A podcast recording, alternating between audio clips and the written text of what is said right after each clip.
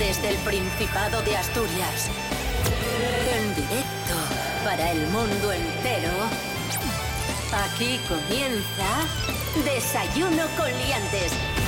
Su amigo y vecino, David Rionda. Buenos días, Asturias. Hoy es miércoles ocho de noviembre de dos mil veintitrés. Son las diez y media de la mañana. ¡Eso es ciertísimo! Y nada, como siempre, aquí estamos un día más en este programa maravilloso en el que intervienen personas maravillosas. Por ejemplo, el monologuista leonés Pablo B H. Buenos días. Buenos días, Asturias. Qué miércoles más maravilloso. Hoy estamos todos maravillosamente maravillados, ¿no? Hoy es un día maravilloso. Pues maravillosos días. ¡Maravilloso! Hoy es el Día Mundial del Trabalenguas. Después lo comentaremos. Anda. Sí, sí. Rubén Morillo, buenos días. Buenos días, David Rionda. Buenos días, Pablo B H. Buenos días a todos y todas. ¿Qué tal? ¿Cómo estáis? Bien, ¿y tú? Pues bastante bien, la verdad. Alegrándome. Muy bien. Desayuno con liantes, ay, lere, lere, lere. Desayuno con liantes, ay, lere, lere, lere. Desayuno con liantes, ay, lere, lere, lere. Desayuno con liantes, ay,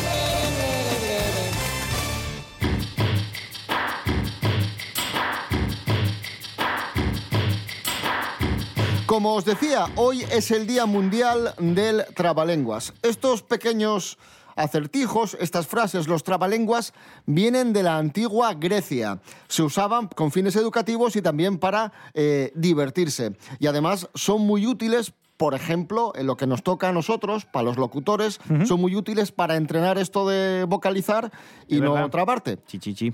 Un vaso es un vaso. Podemos decir trabalenguas, venga, nos ponemos a prueba. Venga. Venga, empiezo yo. Oh, bueno, vale. Venga, sí. Vamos a celebrar el sí, Día Mundial del sí. Trabalenguas. El ridículo hazlo tú primero y... Y luego ya los demás. Luego ya te seguimos. Eso es. Tengo una gallina pinta, pipiripinta, pipirialegre y gorda, que tiene tres pollitos pintos, pipiripintos, pipirialegres y gordos. Si la gallina no hubiese sido pinta, pipiripinta, pipirialegre y gorda, los pollitos no hubieran sido pintos, pipiripintos, pipirialegres y gordos. Mega. Ahí está. ¡Qué maravilla! Hola. ¡Bravo! ¡Oh! ¡Bravo! Eh, yo ya lo probé antes y no me salió. Bueno, el tuyo es más difícil, ¿eh? eh pero bueno, yo lo intento, que yo soy una persona... Tira, tira. Venga, vamos allá. bla, bla, bla, bla, bla. Mariana Magaña desenmaraña, mañana la maraña que enmaraña Mariana Magaña. ¿Eh? Mariana Magaña ¿Eh? desenmaraña... Es que desenmarañará... Es más es, difícil. Es difícil. Sí. Mariana Magaña ¿Qué? desenmaraña bla, bla, mañana la maraña que enmaraña María Magaña. Ay, uf. Es un actor como la copa de un pino. Pablo B H. Posible. ¿Tú tienes un clásico? Bueno, sí, yo tengo el, el clásico y encima me habéis puesto el que tiene más R porque sabéis que lo pronuncio que te cagas, ¿sabes? Muchas gracias. Pues mira, tres, tis, tres tristes tigres tragaban trigo en tres tristes trastros sentados tras un trigal. Sentados tras un trigal en tres tristes trastros tras tras tras tras tras tris tres tris tres tris tres. ¡Bravo! Bien. Sí, señor. A tope. Claro que sí, es, es tranquilamente eh, la, la nueva canción de Paquirrín puede ser. Me va a utilizar de beat. También te digo, hay letras de reggaetón menos elaboradas, ¿eh? Con menos mensaje que esto. ¿Sabes? Esto tenía que tener como pinta de reggaetón. ¡No te tristes tigres! Desde Guayaquil, tragando trigo. Para todas esas tigresas sentados en el trigal. Seguimos jugando con las palabras, en este caso Uy. palabras bien encadenadas, bien escritas y con un mensaje, con una historia muy bonita. Es Melina, la nueva novela del periodista Juan Ramón Lucas. Rubén Morillo. Sí, es la nueva novela de Juan Ramón Lucas, una protagonista eh, que bueno que no tiene una vida nada fácil, nace cuando no debe, donde no se la espera, y esta novela relata las dificultades de muchas mujeres por el mero hecho de serlo durante el siglo pasado y reivindica la educación como herramienta para lograr, para lograr perdón, la igualdad. Se ha evolucionado, pero queda mucho por hacer. Así lo asegura su autor, Juan Ramón Lucas, al que vamos a escuchar. Esto es lo que nos tiene que decir de la novela. A mí me, me interesa mucho la, dos cosas en el relato de ficción. Una, la documentación, y la otra, el, el, el lenguaje. Utilizar el lenguaje. Y si es posible, si tienes acceso a ello, que no siempre puedes... Eh, eh, De, de forma poética. Yo creo que en este, en, este, en este relato, en esta novela, en este Melina, sí he conseguido eh, eh, he conseguido algunos elementos poéticos incluso en momentos especialmente duros, porque la novela tiene momentos muy duros. Casi todo el mundo reconoce parte de su vida, porque lo que a mí me contaron es lo que te contaron a ti y le contaron a cualquier persona que haya tenido pasado rural o minero eh, en, esta, en esta tierra y haya sufrido esos años duros de la, la Revolución y la Guerra.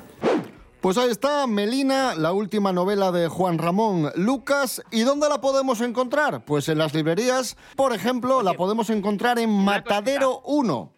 ¿Qué es Matadero Uno? Pues Matadero Uno es el nombre de la mítica librería Ojanguren, que ha reabierto con este nuevo proyecto eh, cultural. Una iniciativa que han puesto en marcha varios socios, entre ellos nuestra colaboradora, la escritora Leticia Sánchez Ruiz y el editor Jorge Salvador. Matadero Uno ha sido premiado como mejor proyecto empresarial en economía social de dos mil veintitrés por ASATA Asturias.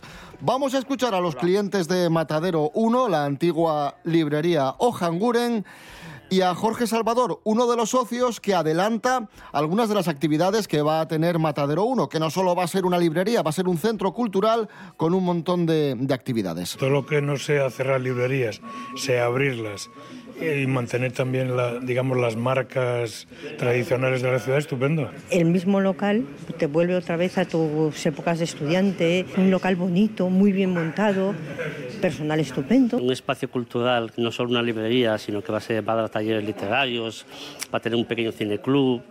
Pues es algo que Oviedo, Oviedo necesitaba, necesitaba un revulsivo. En Oviedo estaba como muy estancada, muy, muy estática. La semana que viene vendrá pues, eh, David Barreiro a presentar su nueva novela, vendrá Cristina Fernández Cubas a presentar El Columpio, vendrá eh, Aitana Castaño, Juan Ponte y, y Noemí Sabugal a un encuentro sobre cuenca minera y literatura, cultura en vivo y, y bueno, que sea un espacio de encuentro en torno a los libros y la literatura, esa es la idea. Fantástico, pues os invitamos a, a pasaros por Matadero Uno, la antigua librería Ojanguren, en el centro de Oviedo, en el casco antiguo. Y ahora nos vamos al...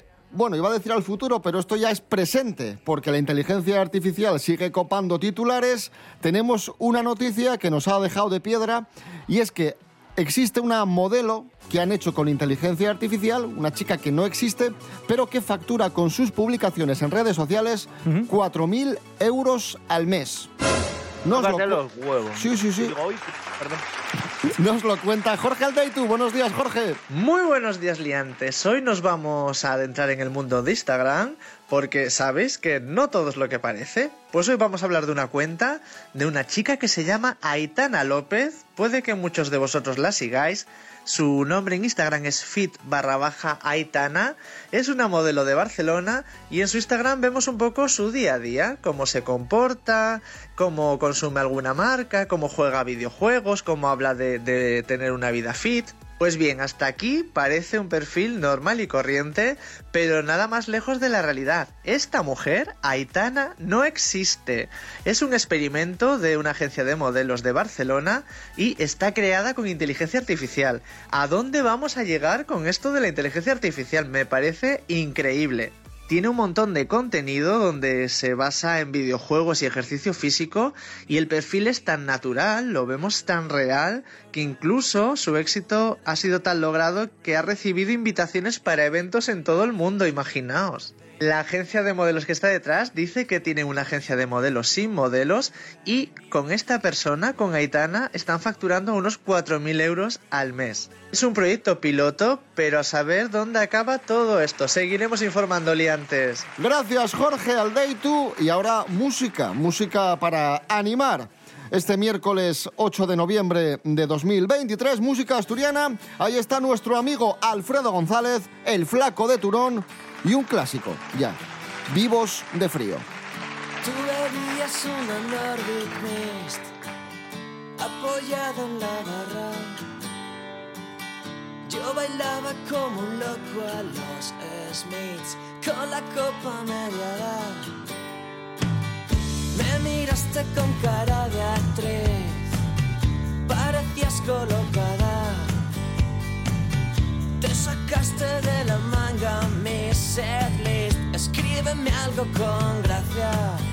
Lo que quiero si compartes conmigo eso que te hace hablar tanto. me besa mi careto de Vilar, anda vamos al baño. Las estrellas no tenéis hotel, o es que duermes al raso. Duermo donde me lo pida el pantalón. Última ronda y nos vamos. Como dos adolescentes lascivos buscamos un descampado. Desquiciadamente vivos de frío, nos partimos los labios. No te olvides de ponerme aquí una prueba firmada. Quiero que mañana sepan que es por ti esta herida de bala. Todos los años en Desayuno con Liantes os hablamos de la Baba Vanga. Baba, baba, baba, baba Vanga. Baba, baba, baba, baba. ¡Es usted imbécil! La Baba Vanga era una señora rumana del siglo pasado, una señora bastante misteriosa, una señora ciega, que presuntamente acertó varias predicciones. Predicciones siempre todas muy... Todo cosas malas, ¿eh? Pandemias... No, no eh, era de buen rollo. Sí, no. todo, todo, todo mal. Qué maravilla. Pues ya tenemos las predicciones que hizo en su día la Baba Vanga, ¿sí?, para dos mil veinticuatro. Venga. Nos las a cuenta ver, Diego Ocampo. Buenos días, Diego. A tope. Muy buenos días, Liantes, y muy buenos días, David. Hoy os vengo a hablar sobre Baba Vanga. En resumidas cuentas, una divina que predecía el futuro. Baba Vanga llegó a hablar de sucesos que posteriormente se cumplieron, como el ataque a las Torres Gemelas. Vamos, que ahora mismo usted, a lo de ella, no es nada. Ahora es mucha gente la que anda pendiente a sus predicciones para el dos mil veinticuatro, y hay una usuaria en Twitter que ha recopilado los cinco pronósticos más destacados, y yo te los voy a contar. La primera de todas, descubrimientos muy importantes en el área de medicina, lo que permitirá encontrar una cura para enfermedades que hasta ahora no la tienen, como puede ser el cáncer y el uve i hache. Segunda predicción, un tsunami en la región de Asia. También dijo que habrá una crisis económica mundial que afecte a la mayoría de países del mundo. Y también un declive y problemas graves en el área del petróleo. Madre mía, pues yo espero que estas tres últimas no las acierte. Bueno, nos vemos ya la semana que viene. Chao, chicos. Ya la semana que viene. Chao, chicos. Gracias, Diego Campo. Ahí está lo que predice la Baba Vanga. Ya veremos si se cumple espero o no. Espero que no se cumplan, ¿eh? O sea, vamos. Uh. Y hablando de adivinación, uno de los procedimientos, por así llamarlo, más conocidos de la adivinación, de la predicción, es el tarot, esto de, de echar las cartas. ¿De dónde viene esto, Rubén Morillo? A ver, esto viene de, de, de la antigüedad, pero, el mus, pero, pero no muy atrás, no, no. Eh, el tarot era directamente eh, un, un juego de barajas eh, del, del siglo catorce en concreto, ¿vale? Eh, se jugaba casi todo en, en Italia y Francia, y este juego de barajas del siglo catorce fue evolucionando y se fue transformando en un método de adivinación a finales del siglo dieciocho, ¿vale? Principios también del diecinueve. Eh, ¿Cómo se llegó a utilizar esta baraja para la adivinación? No está del todo claro. Eh, sí que algunos apuntan a que las formas de la baraja creían, y por esto de la superstición, que podía apuntar o podía reflejar ciertos pasajes de las personas. Pero bueno, hasta el siglo diecinueve, como digo, dieciocho, eh, finales del dieciocho, principios del diecinueve, no se utilizó para este menester.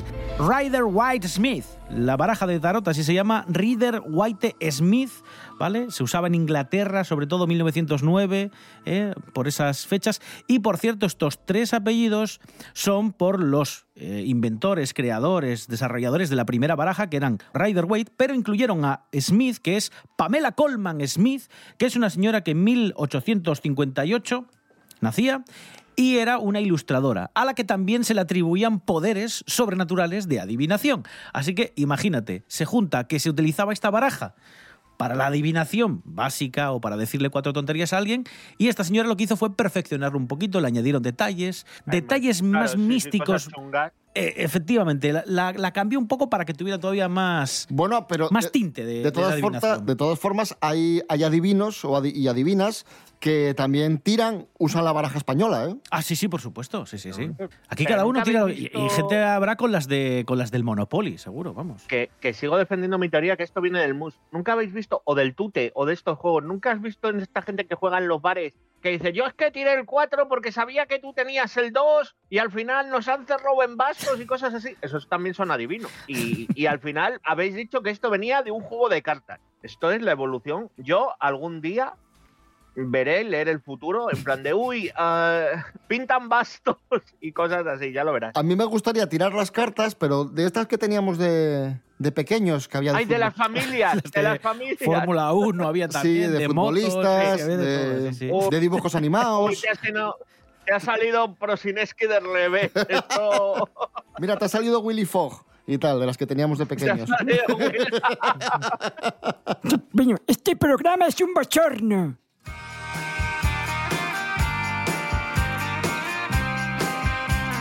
Rubén Morillo nos tiene preparada una, una sorpresa, y es que has... Ay, eh, ay, ay. Hablando de, de adivinos, ¿qué fue de Paco Porras? Aquel que se colgaba nabos y lechugas en la cabeza. Es que Paco Porras no solo era adivino, sino que también era sanador. Bueno, el adivinador verdulero le llamaban. Bueno, pres, vamos a decir presuntamente, sí, por, presuntamente, por lo que, por sí, lo que sí. sea. Sí, él, él mezclaba todo, un poco de sanación con verduras, que utilizaba, como digo, también para sus dotes adivinativas. Es cierto que le perdimos la pista a principios de los dos mil, y gracias, he buscado una adivinación, eh, un remedio, una cuestión... He buscado lo más cercano al día de hoy de Paco Porras. ¿Qué sabemos de este señor? Bueno, pues han pasado muchos años y sigue, sigue todavía en el mundo del esoterismo, de la adivinación, del, de la sanación, entre comillas, y tiene un videoblog en el que él va subiendo periódicamente vídeos en los que en muchos de ellos eh, hace cuestiones religiosas. Vale, muy respetable, pero he encontrado un vídeo en el que se ayuda de un experto como él, también sanador, a Va- través... Vamos a decir presunto, presunto sanador, por lo que sea.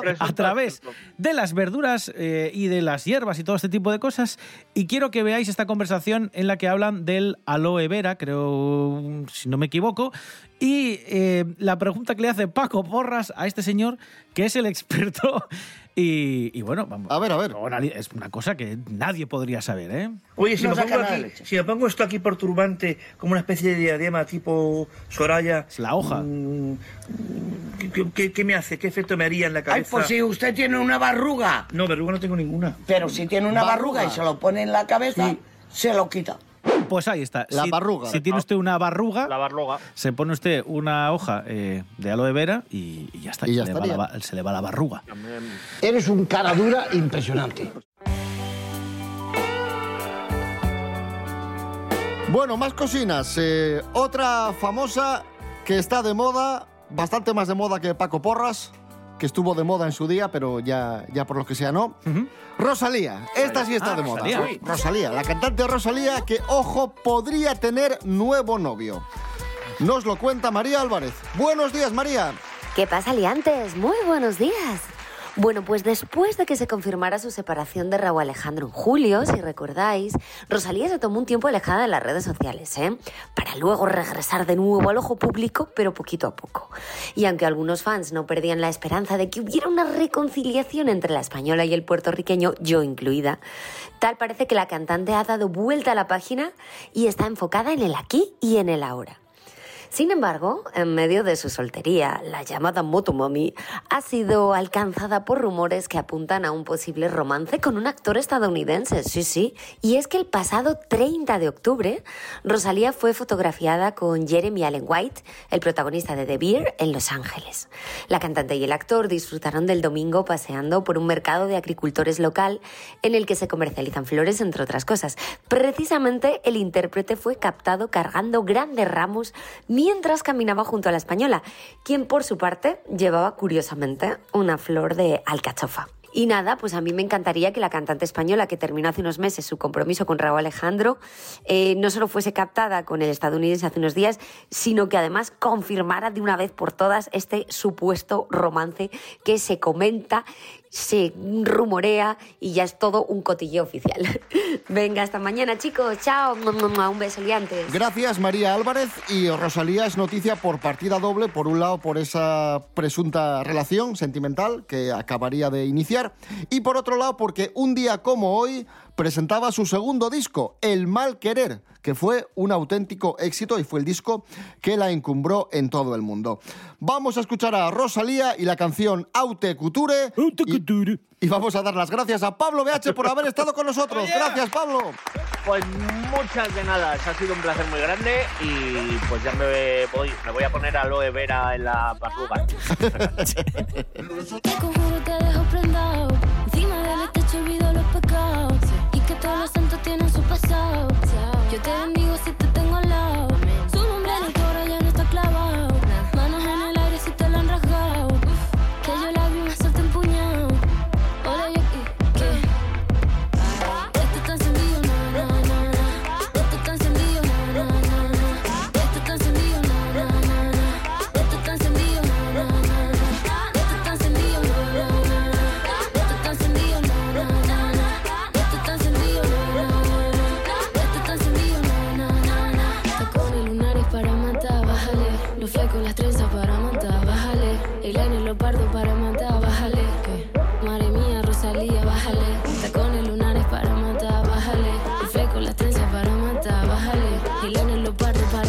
Desayuno con liantes, con David Rionda y Rubén Morillo. Y rematamos este Desayuno con Liantes de miércoles con noticias de cine. Miguel Ángel Muñiz, muy buenas. Buenas, ¿qué tal estáis? Bien.